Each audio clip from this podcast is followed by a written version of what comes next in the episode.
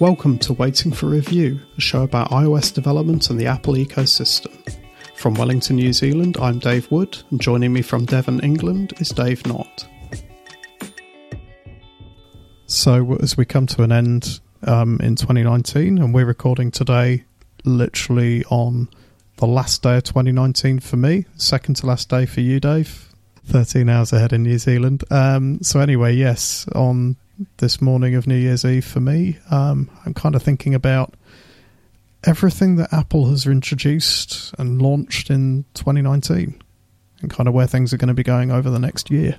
I think for me, actually, I'm going to go all the way over straight into software.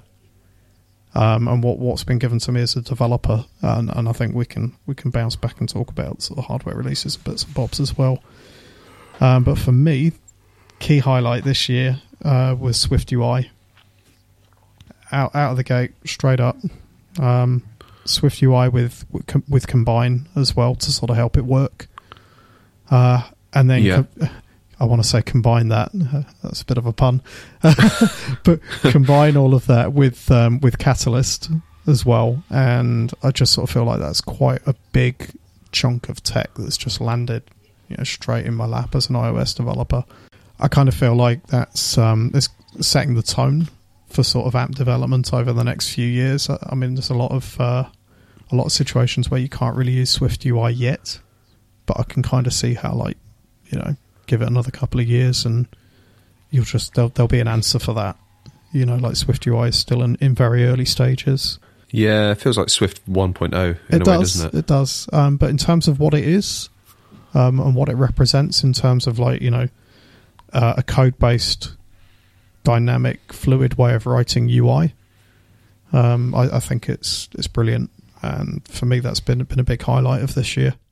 Yeah, I would have to agree. I think because going into Dub Dub, I, I, I was all about well, what was Marzipan? Yeah. if you think about it, sort of pre June, it was all Marzipan, Marzipan, Marzipan, um, and then out comes Catalyst. Okay, fine. So that's what they've called Marzipan, and then boom, Swift UI.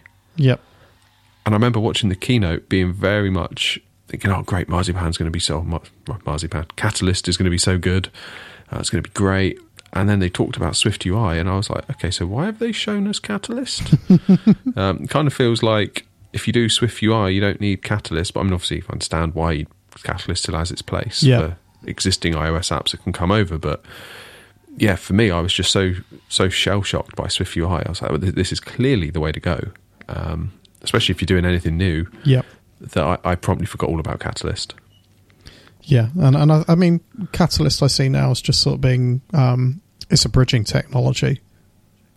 You know, there's this future in like maybe I don't want to say when, but say four or five years time, where you can just write a purely Swift UI based app that can be ran on tvOS, macOS, iOS, and you don't need to care about UI kit anymore at all. You know, I can kind of see that, that that's a point you're going to be able to get to with Swift UI.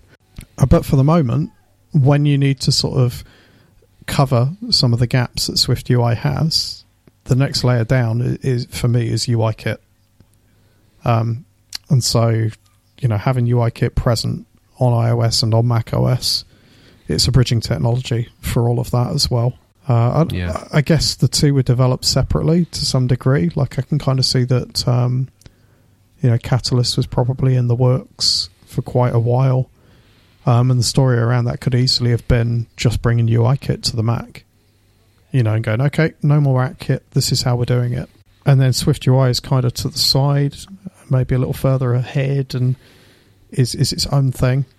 Um, but again, it exists in this sort of like um, this crossover time uh, where Swift UI does sit on top of UIKit, and so the two are related in that sense, and, and that's great. I'm happy we've had both of them this year. For for me, it's meaning that um, I'm doing a rewrite for one of my apps, and that rewrite is going to be available on Mac OS as well as on iOS. Oh, where do I go from there? Uh, you kind of stole my first pick there. Um, I mean, I suppose the, the elephant in the room is the 16 inch MacBook Pro because I've been going on about it Yep. since like February. it's for me it, less about the device itself, more about kind of a statement of Apple's intent for the future Yep. in that they made it thicker, they improved the cooling, they listened that we all didn't like the keyboard, they listened that we didn't like not having a physical escape key. The thing is, is that they listened. That's like the big takeaway for me is that they listened and they gave us this thing and it's magnificent. Kind of makes me feel justified that when we come on here and complain and everyone else complains and it's like it's for good reason. And I, I think that's you know, not that I want to go around being negative, complaining all the time, but I guess as kind of Apple enthusiasts, it's kind of what we have to do. Yeah, it was a it was nice to see that kind of that attitude from Apple that they listened to all of our complaints and sort of went bang, bang, bang, bang, bang. There you go. There's your 16 inch MacBook, and everyone loved it. Yeah, I thought that was great. Really, really good. Yeah, me too. It certainly feels like they've they've listened, and I think it's the that side of things that is brilliant. And I just kind of wish I wish they'd listened sort of sooner and, and kind of done something about this a bit quicker. Um, but I don't know how long it takes to push something through. You know, so uh, these things. This is it, isn't it? It's like if you imagine air, Apple being like an aircraft carrier. It's like big turning circle, isn't it? yeah, So if you want to do a 180, it's going to take a while. Even if on like after week one of the 2016 MacBooks, you know the reviews come out, people are like, "Ooh, not sure about this," and Apple are like, "Damn it, you know we need to course correct." can take a while. Um, and in some ways, when you look at the 16 inch, you're like, well, it's not a lot different to the 15 inch. hmm It's almost like a clone of it in some ways. Just kind of they've put it into Photoshop and dragged it slightly to make it bigger. And whacked a physical escape key on it Yep. but obviously it's not as it's not as simple as that. Um, and it yeah, it just goes to show they're listening, and and that's great. And I feel like we saw the beginnings of that actually, almost to the back end of 2018 with the Mac Mini. Yes. Yeah, very much. And I remember thinking at the time like, there's hope kind Yeah. of for, for the Mac, and they are listening, and they they are doing the stuff that we keep asking them to, like the obvious stuff, like you know, let us upgrade the RAM in the Mac Mini. Yes, that was um, a big, yeah, big reverse deal. course on that. Yeah, put some decent CPUs in it instead of these uh, dual core ones that they dropped to Yeah. from the quads. And what's happened? What's happened there? They were able to charge a bit more as well.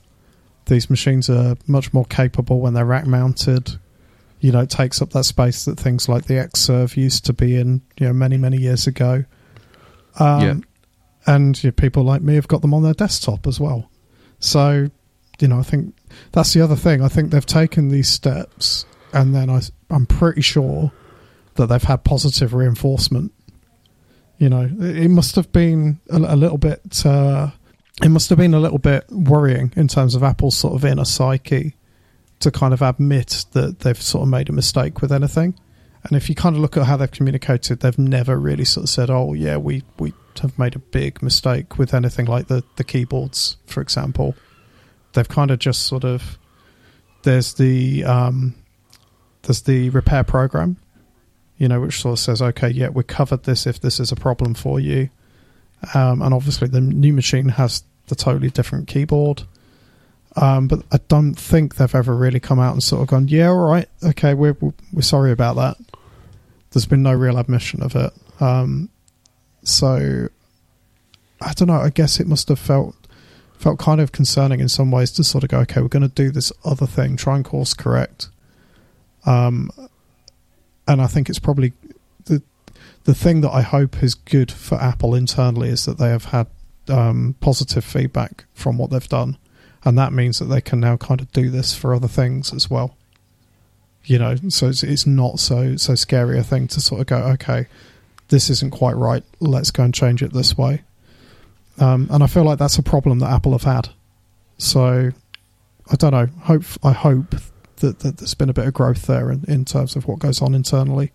Yeah, and we've seen it with the Mac Pro as well. Of course, that's a big thing for this year as well, isn't it? Yeah, yeah, very much. Know, it couldn't be further from the trash can. Yeah, it's, it's like a cheese grater version too. It's what the Mac Pro should have always been. Yep. But they went off. They went off course and took a couple of wrong bets, but turned it around. Yep. Um, and there's no doubt that Mac Pro is a phenomenal computer. You know, totally not what we need, um, but for the people that need it, it, it, it looks really good. Yep. Um, of course, you've got all the headlines about fifty thousand dollars for a for a computer, how outrageous! But um, yeah, I think the best um, the best explanation I heard for it is that it's um, it's expensive, but it's not overpriced for what it is. Yeah, Um, for that it's type of a- hardware. yeah, like 28 cores, you know, one and a half terabytes of RAM. Terabytes of, of RAM. Like just the RAM upgrade alone was 26,000, I think, on the configuration page. Yeah, But I guess if you're making Star Wars, that's a drop in the bucket. If you think about the budget for these films. if you need that machine, it, you probably have that budget. There, there's this Exactly. point, uh, I think, where where that is the case. Um, it doesn't mean I, that I kind of feel a bit sad about being sort of locked out of, of ever having one. There's a there's a bit of uh, bit of sadness there for me because like the I think it's the 2008 Mac Pro. Um, I'm not sure. I'm trying to remember. And my years are going to be off now. Um, but there was a was it was it the eight core that they had back then? Um, yeah, I think so. there was a particular model that I, I really really wanted at the time, um, and it was it was within reach, like not immediately within reach, but it was kind of within reach. You know, if I like a stretch goal. yeah, yeah, Yeah. I, I could sort of see myself maybe having one at some point. Uh, whereas these machines, that's that's just not going to happen. Yeah, I I can remember the Mac Pros being less than what I paid for this MacBook Pro. Yep, yep, And I include the trash can in that. Just because I remember thinking to myself when I was looking at getting the 5K iMac, like I, for a moment I stopped and thought, well, I could get a Mac Pro because it's similar sort of money. yeah, yeah. and just chuck my own display at it. Um, but but now you just you know the words Mac Pro are not in not in my vocabulary anymore really in terms of like what I can feasibly afford. It's just um, Uh, yeah, I would like there to be a, a like a two thousand pound starting one, yeah. even if it's like super bare bones and you can put your own stuff in it.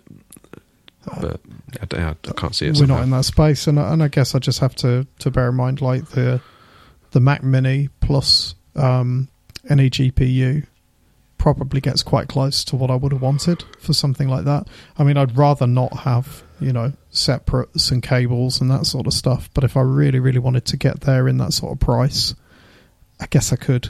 So there is that, but yeah, I don't know. Anyway, the the Mac Pro as an as a thing that exists, I'm glad it's there.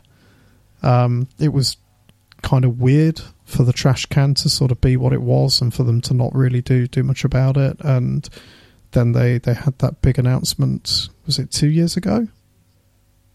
Or will it be two years? Um, nearly th- nearly three. Yeah. Yes. Be three in April. Okay, so the, so there was that big announcement um, back in 2017 that they were working on on this, and it's just really nice to sort of see that they they, they have actually delivered on that, um, and the pro display as well. You know, the, the Pro display. I, I I can't Oh. help but chuckle about the the cost of the stand.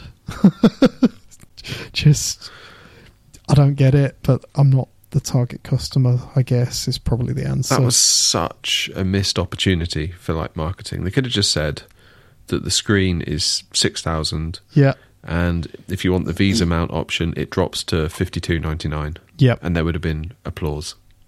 yeah. Was Instead, they said it was five thousand, and if you want the stand, it's another thousand. Yep, it's just It's just communicated badly. It's like, come on, that's like Anchorage one hundred one sort of. yeah, that's like one of the base lines of selling, isn't It it? is, and it, and it was the wrong audience for it too.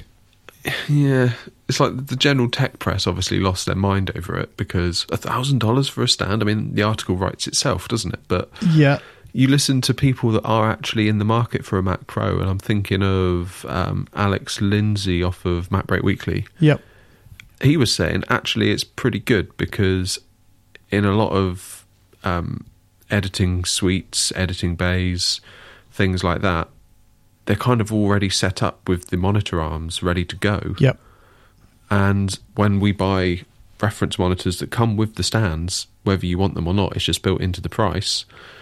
We end up just stuffing them in a cupboard, and then we've got this cupboard full of stands hmm. that we just don't know what to do with. Yeah. We don't want to throw them out, but equally, we've still got to put them somewhere. yep, So to have the option to just order the monitor, he, he thought it was quite good. Yep. It's just interesting to see someone actually who's in the market for one genuinely, their reaction versus, well, you know, like the tech press. yep. Uh, I, I, Yeah. yeah, I, don't- I don't know. Like I say, I think these um, these products they exist in a bracket that's just not the sort of commuting that I personally need to do. Um, Yeah. So they're kind of un- unobtainable um, in a lot of ways, but I'm glad they exist. Come on in. What's next for you? What's next? Ooh, let's look down the list. So, hmm, they were the biggies. Those two bits of hardware, SwiftUI and Combine and Catalyst, they were the biggies for me this year. Um, I think beyond that, I'm kind of disappointed that there wasn't um, an update to the the iPad Pro in some ways, but you know, having got uh, the 11 inch iPad Pro uh, just just the other month, um, there's an We still ar- haven't spoken about that. we haven't really, but I would sort of say that it is. Um, it's a really good machine, so I can kind of see that it could go without an update this year.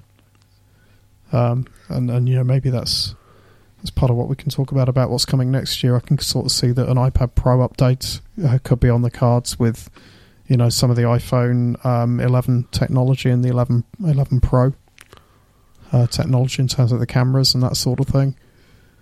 Yeah. Um, so I think Yeah, and like an X version of the chip. Yes, I could see that coming um, for the iPad Pro. You know, probably sort of Easter time next year. Um, but thinking about it, we've gone all this way and we haven't spoken about the uh, the new iPhones, uh, about the iPhone 11, Yeah. and that's I a, don't know what that says Yeah. in general. um, it's felt like this year and kind of increasingly for the last couple of years since the iPhone 10 for me, it's felt like the iPhone has sort of reached a, a peak um, in terms of like functionality, capability, and, and new features and that sort of thing. And that doesn't mean that there's been nothing new sort of in each of those years. It just means that I don't look forwards to it in the same way. There's a there's a case of like you know when when my phone is kind of starting to creak a little bit, I can look and I can sort of go, okay, whatever has been released sort of since, there's an upgrade for me, you know, for sure. Um, but there's nothing, certainly this year, there was nothing that was released that sort of made me go, okay, I've got to have that. Um, yeah. other people with other needs might argue differently about the uh, the iPhone Pro um, and the fact that it's got the, the, the three lenses. Um, but I just don't feel it. Certainly not at the price point. Yeah, it's uh, testament, I think, to the just the overall maturity of the market. Yep. Because I look back at all the iPhones I owned. I started on the iPhone 3G. Then the next one I got after that was the iPhone 4. Big upgrade was Retina screen. Yep. Then from there I went to iPhone 5, taller screen. then I went to iPhone 6, bigger screen. Then I went to iPhone 10, edge to edge screen. And along the way, the cameras got better, the things got faster. And the last few years, it's been like, well, it's kind of the same. Cameras are a bit better, but then they always are. Yeah. But the camera on the 10 is good enough for me. Don't get me wrong, I'd love a better camera, but I'm not going to spend a thousand pounds to get it. No. Um, I mean, my SLR only cost me three hundred, so um, I'm definitely not going to spend a thousand just to get a camera on a phone. So yeah, I, I, I don't know. It used to be I used to go every other year because it's kind of I was on a contract, so every a two year contract. When your contract's up, you get a new phone at Yeah. like a discounted price, and on you go for the next two years. When the iPhone six, I was out of my second year. I was like, you know what? I'm just going to go SIM only for a year Mhm. and then with the iPhone, which was unusual, first of all, then I went to iPhone 10 and I paid for the phone outright, Yep. which I'd never done before. And I've just been SIM only on that ever since. So I, I feel like I've kind of come off the uh, the merry-go-round, if you like, of upgrading your phone every two years. Now I'm kind of doing it all on my terms Yep. and I don't feel the need to do it because now I've got to spend a thousand pounds plus to get a new phone, and I'm like, well, I don't really want to do that. Whereas before, I'd get an email from like O2 or EE or whoever I was with, and I'd be like, oh, I can get the new iPhone for thirty-seven pounds a month. Yeah, go on then. Um, Yep. it's a very different proposition. When you're buying outright, you tend to sort of, you know, you behave like you've you've just described, or as, as certainly I do. Um, where that that next upgrade, it's it's a big deal, and you plan for it to last a bit longer than that two years in, in one way or another. You know, I say Yeah. one way or another because one of the cons- one of the considerations I have is that uh, my wife usually gets my phone um, when I upgrade. So there is a point Yeah. where you know, like, if I time it somewhere between two to three years, then there's still a bit of life in that phone. Um, Yep. Whereas if you leave it much longer than that, then it's not so good a deal for her. Um, Yeah. Well, Heather's on my iPhone 6, yeah, and she has been since I had my 10, near just over two years now. yep, So, on that basis, I guess she's probably going to inform when I upgrade my phone. yes, Like when the 6, you know, finally bites the dust, she'll get my 10 and then I'll go and get a new one. yeah, But that could be another year or, or two yet. I can see myself maybe wanting one in September because I think we're due a bit of a change. yeah. I think so. Um, you know, different kind of industrial design, probably more features that are getting ready for the AR glasses, but are going to be in the iPhone anyway and probably won't be used that much. But it lets us developers play with all the tech and Apple get used to building it. yeah, Um, so yeah, maybe maybe September, and that'll be about the three year mark. By the time I actually end up getting it, probably in October, November, December time, yeah. that'll be three years. So So that that then puts you on an upgrade cycle that's associated with the the design changing, you know, fundamentally changing in one way or another. yes, and, and Apple's let that slip as well, haven't they? To three years now, Yeah. because it used to be every other year, and that was always the year that my contract was up, and I'd get the new shiny. Yep. So you had And the of course, when it was my year on the six, so I got the six, then roll forward two years, and it's like, oh, it's the seven. And it really wasn't a lot different. no, And I think that kind of was like, well, I don't really want to then. And there's all these rumours of this 2017 iPhone X. And I was like, well, I've got to wait for that. And of course I did, and glad I did. Um, and now kind of the penny's dropped that it's every three years you're going to get something new and shiny. Then I, I guess I'll just do that. Yep. Yeah, it's much much Yeah. closer to a laptop um, upgrade cycle now in some ways. Um, Yeah. and you know that's that's the price point it's at. I guess is kind of dictating that as well. Uh, to some degree, I'm I'm unhappy about that in terms of uh, I sort of feel like there's no the the the entry level doesn't feel very friendly to me now. You know, like if you wanted to sort of come in and, and um, it just come into the platform and kind of do that reasonably cheaply. The entry level now is is rather than it being um, a new phone, you've got to choose something that's older, and that doesn't really feel friendly to me after a point. Uh, That might change though. I hope so. Um, But with an SE2, Yeah, yeah, um, maybe at the same time as the iPad Pro. Yeah, that could be quite cool. That could be an Easter sort of release kind of time. Um, Yeah. I, I hope so. I mean, part of me is actually a little bit sad that they've not got something at the uh, at the old sort of 5S iPhone SE kind of size in some ways. That's that's still in the store now. Uh, not that I like developing for it, to be honest. I'm quite No. quite glad to leave the really tiny screen behind. Um, but size wise, it suits a lot of people for a lot a lot of different users.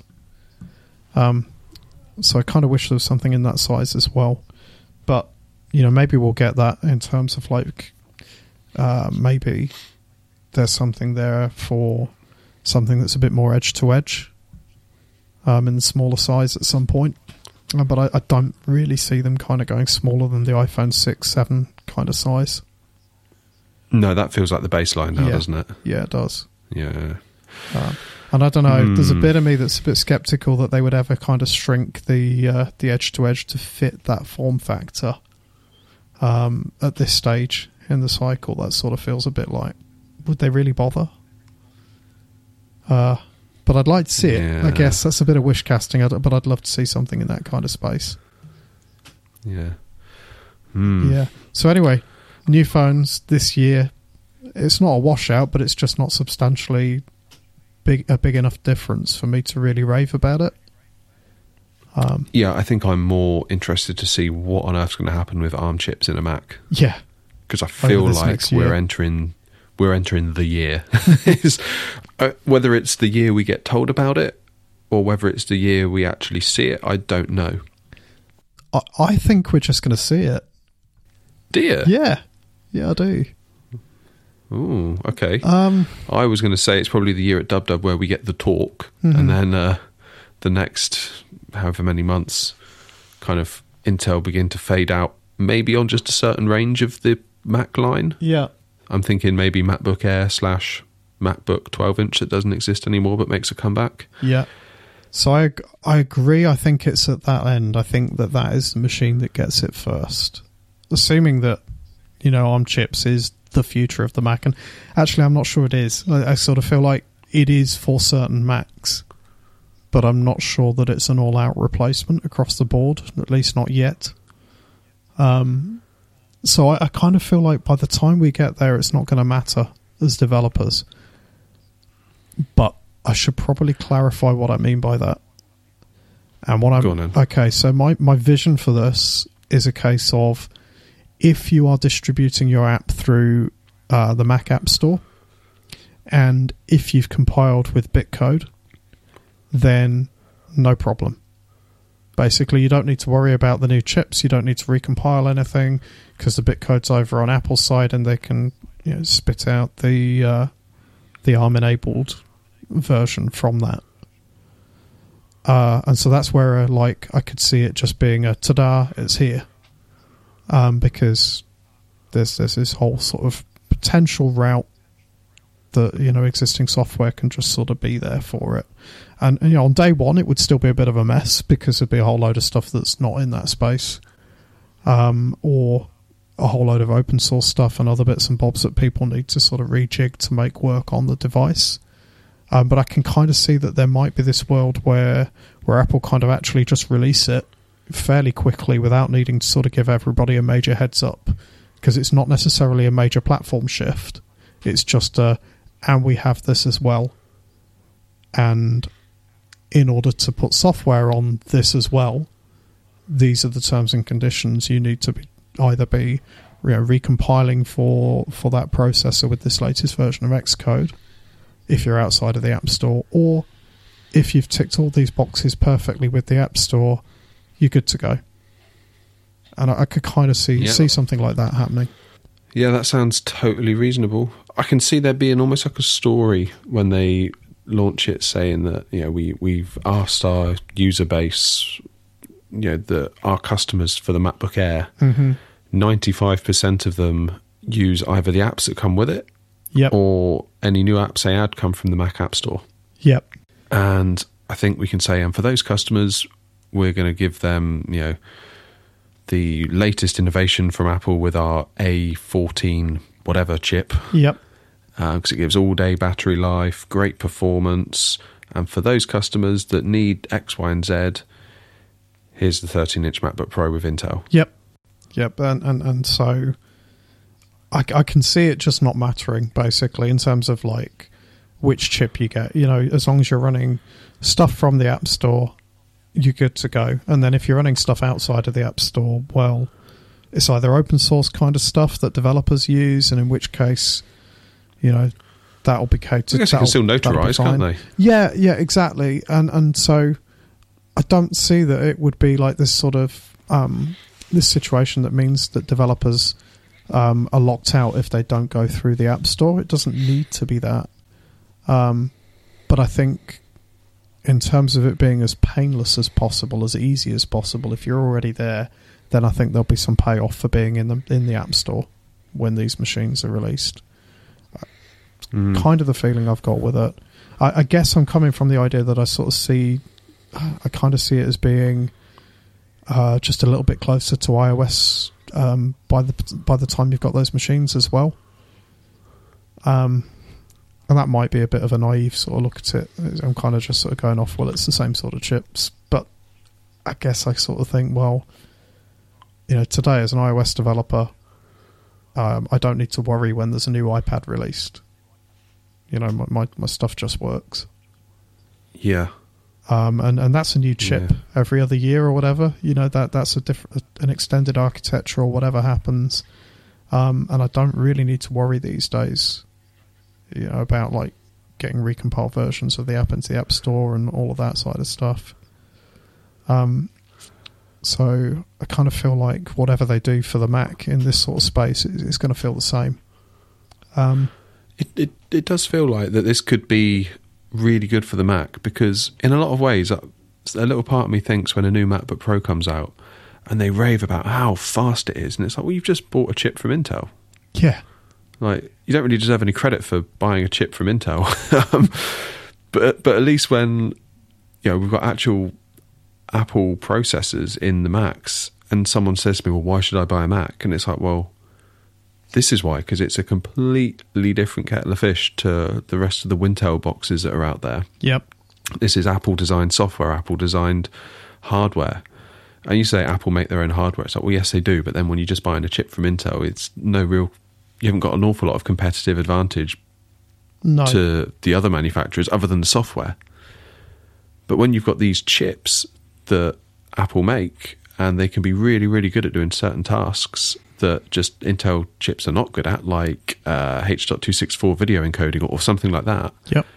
um, it feels like they can carve out these really neat competitive advantages, which makes me think could it end up in the higher end stuff eventually? And probably. Yeah, potentially. Probably it could. Yep. So, Uh, but I don't know. I kind of feel like at risk here. I've just been and bought this 16 inch MacBook Pro with an i9 CPU in it, and there is there is a possibility that in June there could be like there's ARM versions of that. It's a very slim chance at this point, I know, but even just roll the clock forward two years. yep. Um, Yeah, the, the, the longer they look exist, very different. the, the longer they exist, the more likely that's going to be as well. I I think the, you know the more once we have a machine that Apple has released into that space, it's probably going to be a MacBook Air type of machine to begin with.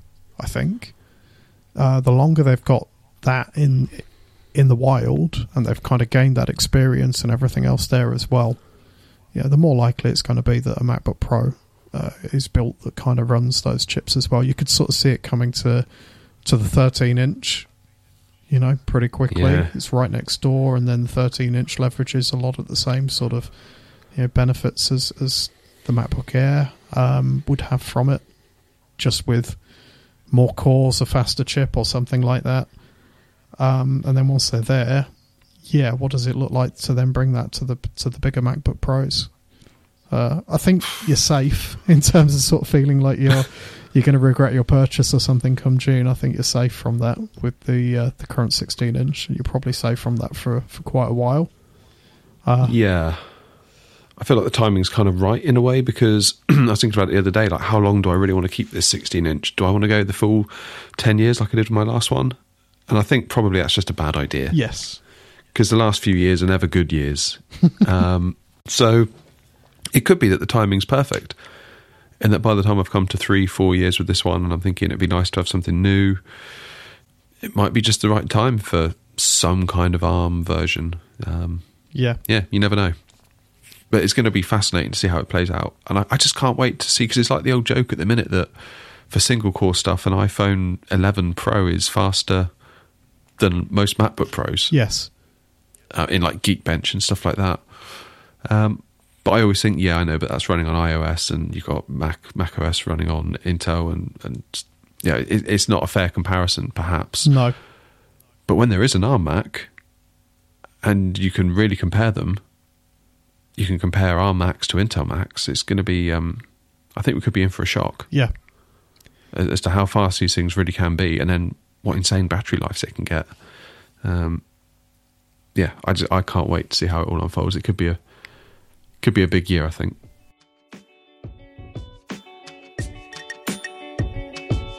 Okay, we'll call that a wrap. If you've enjoyed today's show, it'd be great if you could leave us a review on iTunes or if you could leave us a recommendation in Overcast by hitting that star button. That will help us reach even more like minded people.